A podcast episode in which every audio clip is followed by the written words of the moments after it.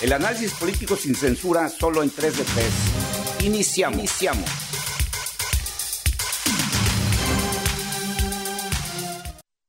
Gracias por acompañarnos en este nuevo episodio de este podcast 3 de 3.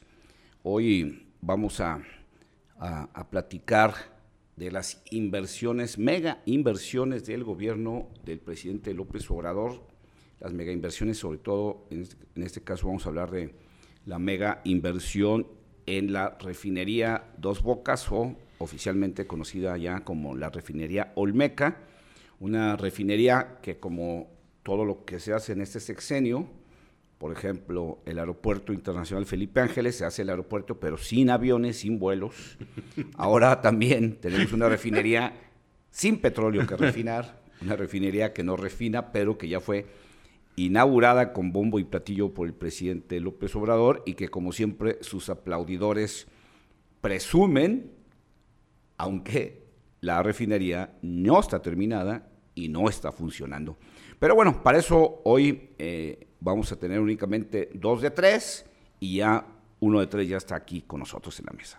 Hola, ¿qué tal? Soy Daniel Emilio Pacheco, es un gusto poder platicar con usted y pues estas inversiones de veras eh, qué tanto nos dejan eh, de utilidad y en qué problemas nos están metiendo a futuro. De eso hablaremos el día de hoy. Y Gilberto Pérez Castillo, 2 de 3. Gilberto Pérez Castillo que te da de nueva cuenta la bienvenida y te invita a que te quedes con nosotros hasta el final de este episodio para entender qué está pasando con estas inversiones de la cuarta transformación.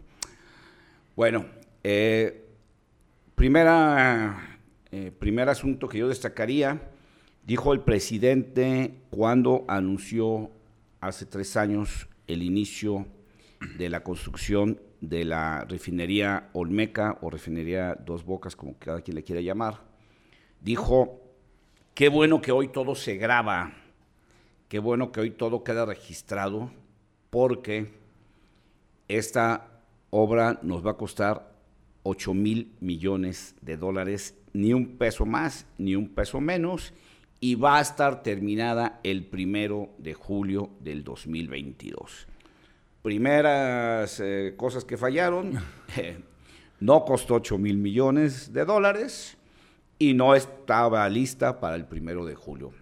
El primer asunto, y, y aquí me, me, me, me preocupa a mí mucho, eh, el tema de la falta eh, cínica eh, de transparencia y responsable falta de transparencia del gobierno del presidente López Obrador, que todo lo oculta, todo lo esconde. Y lo está mandando años, o sea, 8, 10, 12 años. Y esta inversión sabemos que no costó 8 mil millones de dólares por varias razones. Primera, porque, que es otra de las mentiras del presidente nacionalista, del presidente patriota, eh, que dice que, que, pone al ejército a construir, ¿no? Uh -huh.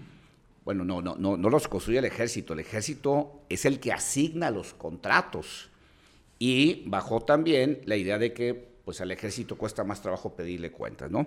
Sabemos que las obras les hicieron grandes empresas contratistas extranjeras. Sabemos que no costó 8 mil millones porque estas empresas que cotizan en bolsa tienen que transparentar sus sí. contratos y gracias a esos contratos y una suma que hizo la, agencia Bloomberg, la agencia de noticias especializada en, en información de negocios, eh, Bloomberg eh, calcula que son 14 mil millones de dólares lo que estaría costando esta refinería una vez terminada, tomando en consideración los contratos que Pemex firmó con eh, las empresas que la están construyendo. O sea, casi nos vamos al doble de lo que costó y no está terminada porque, eh, dice el presidente, vamos a empezar a hacer pruebas. No, es que no pueden hacer pruebas, porque ese día uh -huh. que estaban inaugurando, todavía estaban embarcando piezas importantes de la refinería del otro lado del mundo, donde las empresas contratistas mandaron a hacer las piezas para esta eh, refinería. O sea, no solo, no, no faltaba nada más echarle una manita de pintura, no ni siquiera las instalaciones estaban completas porque las piezas fundamentales para terminarla ni siquiera estaban en el país. Fíjese, una de las formas eh, en que se ha trabajado la construcción de esta refinería, tiene que ver con eh, el anuncio que hace eh, López Obrador de que la Secretaría de Energía sería quien se encargaría de la construcción de dos bocas. Esto permite que financieramente eh, la Secretaría solamente en sus registros diga que es para infraestructura, pero no específica, no hay una partida, vamos, no hay una partida específica que diga refinería Dos Bocas o refinería Olmeca. No existe eso y eso obviamente está fuera de la ley de transparencia, es algo que no se está haciendo correctamente. Eh, cuando habla de que es la Secretaría de Energía la que, la que se encargaría de la construcción de las bocas. Después también dicen que el ejército sería quien realizaría la construcción, pero tampoco es el ejército, porque también, como dice Gilberto, eh, ellos pues consiguen empresas, ¿no? Y ahí ya hemos visto, por ejemplo, con el tren Maya, que algo de lo que ya hablamos la otra vez, que ya hay tlapalerías que venden toda la, todo lo que usted necesite para construir el tren Maya, hay una tlapalería, una papelería es la que está surtiendo. O del otro lado, las grandes megaempresas imperialistas, corruptas, transnacionales, a las que tanto odia el presidente, y que bueno, al final de cuentas van y las contratan para que hagan precisamente este trabajo de construcción de una obra que además es entendible porque una refinería no la hace cualquier constructora, no lo hace cualquier empresa. Entonces, al final de cuentas, ese nacionalismo patriota del presidente, pues acaba siendo otra simulación porque en la realidad quienes están construyendo esta refinería son estas grandes empresas transnacionales de las que tanto se queja el presidente, que eran las que construían en los años anteriores, en los sexenios anteriores, las obras públicas, ¿no? Bueno, de, entrada también ya hay una, eh, una admisión, digamos, no, no clara, no, no, no, abierta, de la propia Secretaría de, Energía, porque hay cosas en las que la Secretaría no puede esconder la mano, y entonces por ahí, en algunos, en algunos eh, espacios de, la, de, las, de las páginas de, de, la Secretaría de Energía, ellos ya reconocen eh, un costo de, de, casi 10 mil millones de dólares de la obra esta que iba a costar 8 mil, pero con la aclaración, dice, dicen, la inversión hasta tal día, o sea, eh, muy atrás ya eh, esta inversión, bueno, con, esta, con este reconocimiento oficial ya andaba cerca de los 10 mil millones de dólares, o sea, no costó 8 mil millones como dijo el presidente y dijo que bueno que ahorita todo se graba porque van a ver en el primero de julio del 21 que cumplimos a tiempo y que cumplimos a precio. Sí, pero, lo cierto es que revisando lo que son estas cuentas y sobre todo que Pemex tiene que rendir un informe por andar cotizando ahí en la bolsa. Aparte. Eh, y al revisar, eh, hacer el cruce este de información con las finanzas federales, eh, el costo si anda ya sobre los 12 mil millones de dólares. O sea, no tiene un fin porque, como dice Gilberto, no ha terminado. Esto no ha terminado. Se supone que entregan hasta el 2026 y precisamente porque no encontraron, ese es uno de los argumentos, eh, porque no encontraron una empresa que se comprometiera a entregar la famosa refinería antes del 26, es que tiene que entrar la Secretaría de Energía. Bueno, y esa es otra de las cosas que dijo el presidente. Como nadie quiere porque son corruptos, o sea, no, no quieren entregarnos el 1 de julio porque son corruptos y por eso lo vamos a hacer nosotros. Bueno, la razón le dio, eh, el tiempo le dio la razón a estas empresas de que no se podía hacer en el tiempo caprichoso que el presidente puso. Obviamente estamos hablando de empresas que han construido refinerías en muchos lugares del mundo y que entienden perfectamente lo que es este proceso. Ahora, dice el presidente, entre este año y el que viene, vamos a empezar a hacer pruebas del funcionamiento de la refinería. ¿Pruebas? ¿Pruebas? De veras van a ser pruebas porque ahora hay que agregar otros ingredientes más que nos hablan de que los caprichos sin eh, responsabilidad, sin sentido común, pues nos pueden salir mucho más caros de lo que teníamos antes de esto, ¿no? Y, me refiero... aquí se supone que la propuesta o el anuncio de López Obrador es que eh, se van a producir 150 mil barriles diarios de gasolina y 150 mil de diésel en dos bocas. Bueno, eh, de, nueva cuenta, revisando, revisando, y, aquí recordemos que el tema de la energía es un tema eh, muy revisado en el mundo, muy supervisado en el mundo, extremadamente vigilado en el mundo, porque en todo el mundo se ve la parte energética como una parte estratégica. Y eso, ahorita lo estamos viendo en la guerra de Rusia con Ucrania, como la parte del petróleo se convierte en un asunto fundamental de estrategia. Y mientras llega el invierno, el gas va a ponerse más difícil. Pues resulta que, que, revisando eh, eh, los análisis de, empresas eh, consultoras sobre temas de energía, empresas internacionales consultoras de energía, ninguna cree que Dos Bocas pueda empezar a producir productos refinados que puedan ya entrar al mercado antes del 2025. O sea, nadie cree que esa refinería va a empezar a aventarnos productos terminados, confiables, para salir al mercado antes del 2025 y te explican las razones de qué. ¿no? Primero, nadie cree que la refinería esté totalmente terminada durante este año. Claro, y las pruebas sí van a llevarse un tiempo. vamos Y ahí vamos a ver si realmente supieron hacerlo o no supieron hacerlo. Digo, la gente que nos está escuchando, que ha puesto un negocio, que, y, obviamente hablamos de negocios pequeños, de negocios medianos, pues sabe que una cosa es terminar las instalaciones y luego empezar a hacer pruebas porque además para las pruebas no necesitas únicamente que todo el equipo esté revisado y, digamos, puesto al, milímetro, porque aquí hay diferentes instalaciones que además son sofisticadas, no son instalaciones sencillas, que se tienen que revisar y probar y calibrar para que esté al trancazo todo esto. Pero luego necesitas otra cosa, necesitas gente que opere esa, esa refinería. Y entonces vas a tener que reclutar personal especializado, ponerlos a chambear, empezar a revisar pruebas de seguridad, de terminación de productos, que el producto está debidamente terminado, para entonces poder decir, ok, ahora sí ya puedo ponerme a vender. Pero faltan dos elementos fundamentales. Primero, ¿cómo va a llegar el petróleo? A la refinería. En las pipas, en las pipas que ya compramos, compramos un montón. Y, cómo va a salir el producto terminado de ahí? En las pipas, las pipas, esas benditas pipas que, nadie ha visto, pero que, compró Marcelo, como todo lo que compra Marcelo sin, sin, sin, que se vea, ¿no? Oye, por cierto, acá chisme aparte, Marcelo no va a dos bocas. Pues eh, yo creo que está, yo que sigue pensando que le van a reclamar las pipas.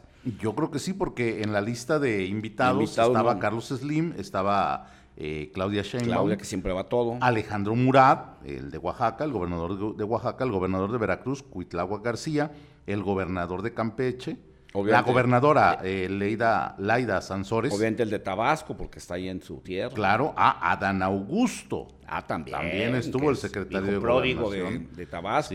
pero no fue. ¿No fue este muchacho Marcelino? Pues yo creo que siguen pensando en que le, vamos a recordar lo de las pipas. Es que nadie ha visto tamaño, número de pipas. O sea, yo pensé cuando anunciaron la compra de pipas que ya no íbamos a poder circular en las carreteras de tantas pipas de Pemex. Yo no he visto una sola. Es cierto, no se ven. ¿Qué más sigue de esto? Ojo con esto.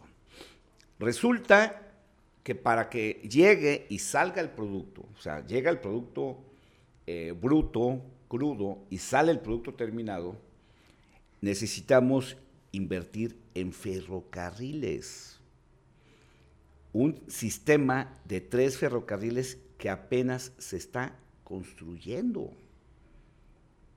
Se habla de, un tren del istmo de, de Tehuantepec otro a Palenque y otro que iría, eh, y ojo con eso también porque ya es preocupante, ¿no? Dicen, o el tren Maya va a cargar también productos terminados de ah, dos bocas. Eso va a ser.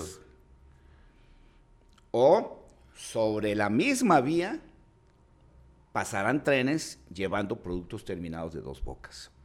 y, ahí los cenotes que están apuntalando así y como la fauna, maderita. Y la flora Entonces, ahora resulta que también e, esta vía de tren va a ser una de las tres alimentadoras de eh, trenes para llevar y sacar producto terminado de ahí.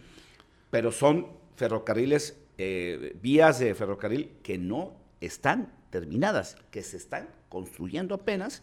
Y aparte, obviamente, necesitamos, obviamente, que vaya Marcelo con la chequera a comprar los, los, eh, los carros tanque para los trenes y las locomotoras, porque necesitamos trenes que entren y salgan de dos bocas a llevar. Entonces, no deja de eso, necesitamos trenes, vagones que entren en las vías, que, vayan a, hacer. Que no vayan a ser como los de la línea 12, no, no, vaya a agarrar los de la línea 12 y se los vaya a llevar para acá. Como la vez pasada, ¿no? Bueno, entonces, el tema de la, de la refinería todavía da para mucho, mucho gasto. O sea, nos falta mucho dinero todavía. O sea, los 14 mil millones que, que, calcula Bloomberg que, costaría eh, eh, la refinería, pues se van a quedar cortos entre los gastitos, ya ves que la, carpintería, los, vidrios, eh, la pulida del piso, más lo que va a costar, obviamente, este sistema de tres rutas de, de tren que pues van a tener que invertirse para dos bocas. Qué cosa tan interesante eh, hablar de estas vías. Fíjate, yo no tenía idea, pero ya aquí me, surgen preguntas. Para empezar, los trenes, México no tiene un sistema de trenes. ¿No? México tiene eh, personas privadas, empresas privadas, que transportan en trenes. Sí. Son empresas privadas. Sí, todos los sistemas de tren son privados. ¿Quién carajos está construyendo las, las vías nuevas quién las va a administrar, quién va a cobrar por transportar, porque el hecho de que salga de, de, Pemex producto refinado, ¿quién lo transporta? ¿Cuánto le cobran? Pues lo más sencillo es que... ¿Quién gana? Es que pongas a un militar al frente y que sea el ejército el que maneje los trenes. Y así como tenemos la Fuerza Aérea, la Fuerza Naval, pues podemos tener la Fuerza Ferroviaria del ejército y, y recorramos también aquellos pasajes de la Revolución Mexicana, todo eso que le gusta al presidente de la historia, pues podemos también recuperar eh, la cultura de las soldaderas, eh, eh, arriba de los trenes, que me traigan a mi negra, que la quiero ver aquí, todo ese tipo de cosas tan bonitas que, son reminiscencias de nuestra historia, pues las podemos rescatar ahora subiendo al pueblo armado, al soldado, cuidando los, los, buques, de, los, digo, los carros tanques de los trenes, porque también, obviamente, pues habrá que pensar en la seguridad de sus trenes. Ok, me queda claro. Eso es lo que ya después va a hacer el gobierno, armar al, ejército para que haga eso. Pero mientras, ¿quién está haciendo esas vías? Ah, ya se están construyendo. Yo me, imagino, me imagino que como todo, han de haber contratado empresas y no dicen para no reconocer que no es cierto que son tan patriotas y tan nacionalistas.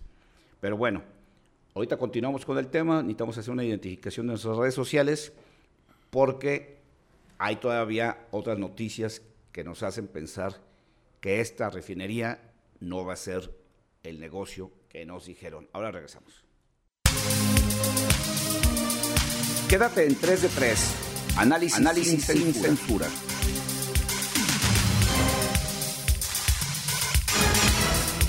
Síguenos en Twitter arroba Gilberto Pérez, arroba Alberto-Mora, arroba de Pacheco. Regresamos con el análisis. Cualquier parecido con la realidad es mera coincidencia.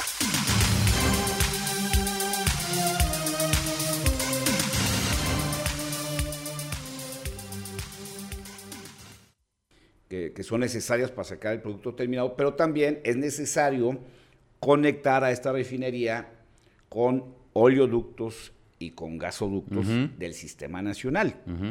Obviamente, también se tiene que hacer esa conexión y hay que sumar ese costo al costo de dos bocas, porque si lo van a querer meter a, gastos varios o, meterlo en la en el rubro de, la posada navideña de los trabajadores, no, no, ese es otro gasto extra. Y ahí es donde entra un punto que para mí es muy importante cuando, cuando uno habla de rentabilidad, uno lo hace a partir de qué? ¿Cuánto invertí primero? ¿Cuánto tiempo va a tardar en generar utilidades esa inversión, porque recordemos que primero, normalmente los negocios no generan utilidades y luego viene un proceso que en cualquier punto de negocio es fundamental, es la recuperación de la inversión, para entonces a partir de ahí decir, ok, ya está en números negros la refinería, después de tantos años ya recuperamos la inversión hecha y ahora sí, a Venga partir de hoy, todo es ganancia. ya empiezan las utilidades. ¿no? Bueno, ya estamos hablando que de 8 mil se nos fue, se nos va a ir a más de 14 mil millones. Ya estamos hablando de que hay que meterle gasoductos, oleoductos y hay que meterle vías de tren.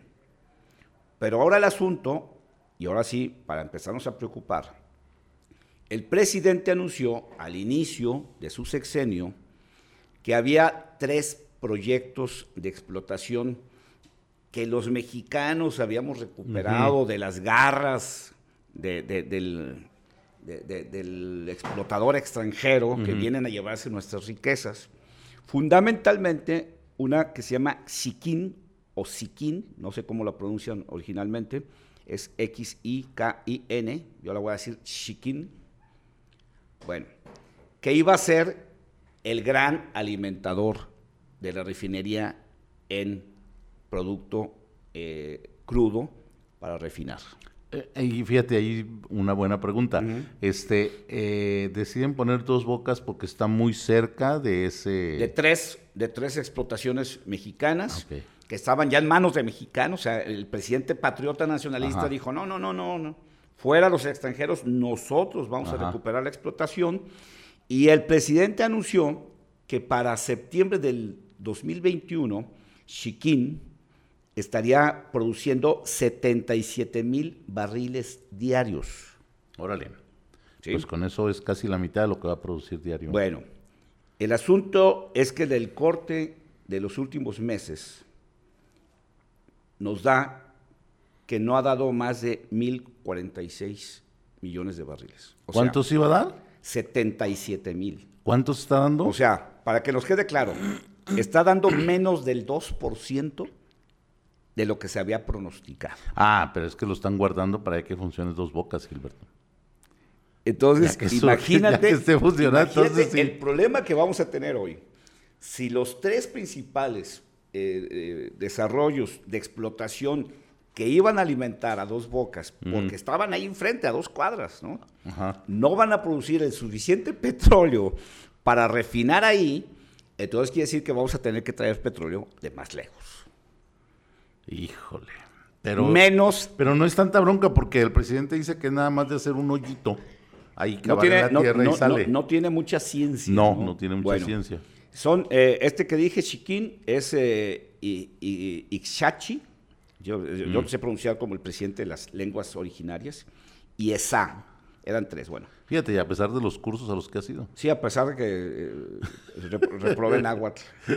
Este, bueno, estamos hablando de que no nos van a dar petróleo como pensábamos. Entonces, no vamos a poder alimentar la refinería de dos bocas porque no vamos a tener suficiente petróleo crudo, entonces vamos a tener que traer de otro lado. Hay que agregarlo eso a los costos. Ah, bueno, ya vamos, ya, ya, ya, ya vamos empeorando eh, el, el panorama. Esta es la condición de esto, y entonces uno dice, ¿de veras será negocio meternos a este punto cuando en los mercados internacionales los productos en muchas ocasiones están por debajo de los costos de refinación? Pero es que esa es parte de la envidia que tienen los empresarios extranjeros. Entonces, viendo que México va a ser, o que es una potencia eh, en refinería ahora, pues han decidido también los muy miserables eh, empezar a hacer autos eléctricos. Para Sí, boicotear para a la cuarta boicotear a la cuarta-. Sí, sí, así lo dijeron. Bueno, sí. el tema es que también es el otro punto, ¿no? O sea, cuando ya el mundo se está yendo hacia la energía eléctrica, Por envidia. ¿no?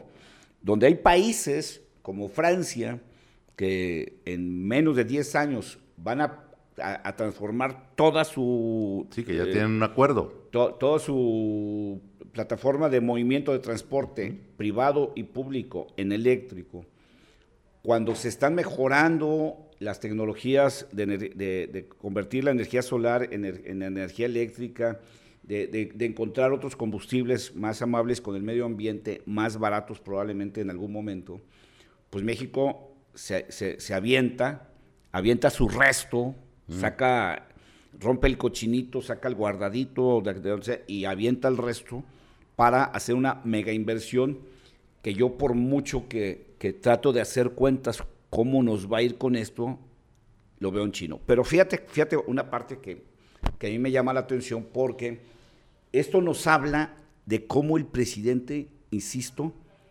con todo el cinismo y la irresponsabilidad, nos miente y nos engaña a los mexicanos, o trata de mentirnos y de engañarse a los mexicanos.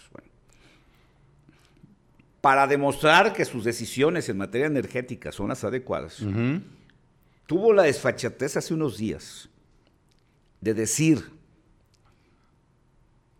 que la inversión que su gobierno hizo para comprar el total de la refinería de Deer Park. ¿De dónde eran la mitad? De... 600 millones de dólares. Dijo que ya en junio México había recuperado el 100% de esa inversión. Eso. Los 600 millones que se pagaron ya se recuperaron.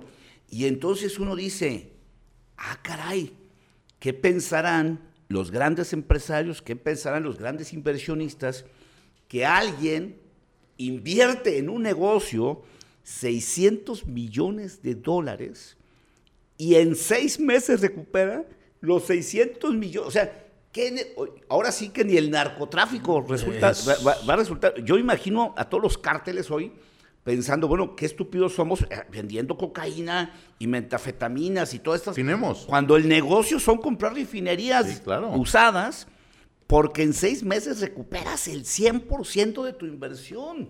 Bill Gates es un estúpido, Carlos Salinas es un estúpido, Ricardo Salinas es un estúpido, porque estos señores invierten en negocios y tardan años en recuperar sus inversiones. Y el presidente que no es empresario recupera 600 millones de dólares de una inversión en cinco meses y medio. Es que ya no hay corrupción, esa es la ventaja. Hazme el favor. ¿A, qué nivel de, ¿A qué nivel de mentiras llega, llega, llega este país y este presidente? Entonces. Ah, es que aquí te va. En la plena inauguración de Dos Bocas, eh, López Obrador agarra y dice que la gasolina en México es más barata que en Estados Unidos, ya que se está refinando más petróleo que antes.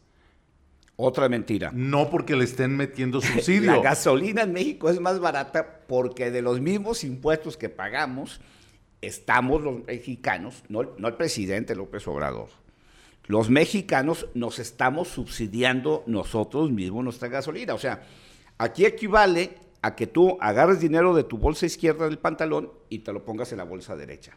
O sea, los mexicanos sacamos dinero de una bolsa y nos lo metemos a otra para tener gasolina barata. O sea, pues es, es, un, es, un, es un, digamos, es un buen autoengaño que nos hacemos los mexicanos, un autoengaño administrado obviamente por el presidente, ¿no? Pero bueno, de ese tamaño está llegando ya el nivel de mentiras y obviamente, ¿por qué?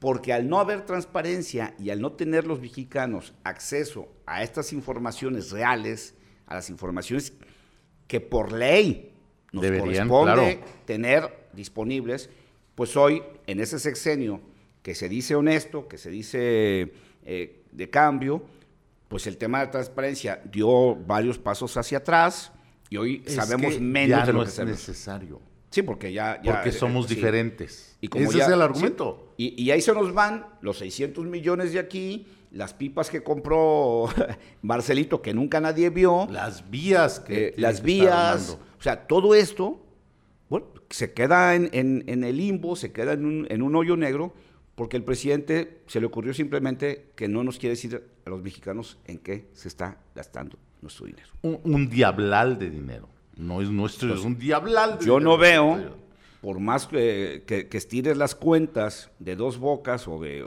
la refinería Olmeca, como le quieras llamar, yo no veo cómo va a ser ese gran negocio que dicen para los mexicanos. También considerando otra cosa, que no eh, está diseñada, según los dichos del propio presidente y la Secretaría, de Energía, no está diseñada para que nosotros exportemos productos afuera. Está diseñada simplemente para, consumo. el consumo interno. Ah, claro, así debe O ser. se nos fue el tiempo, así como se le fue el tiempo al presidente para terminar dos bocas, a nosotros se nos fue el tiempo para concluir este episodio, así que nos vamos a las conclusiones. Uno de tres. Una de las obras faraónicas de López Obrador, que si bien es cierto, México tardó cuatro décadas en, en armar una nueva refinería, es terrible que cuatro décadas después lo que estemos armando sea algo que no sepamos cuánto costó, quién está ganando y si realmente nos va a servir de algo. Yo soy Daniel Emilio Pacheco y ha sido un gusto platicar con usted. Y dos de tres, Gilberto Pérez Castillo, que se despide con esta reflexión. Ni costó lo que dijeron, ni estuvo en el tiempo que dijeron, y es muy probable que tampoco vaya a ser buen negocio como dijeron. Hasta la próxima. Aquí termina 3 de 3. Nos escuchamos en la próxima emisión.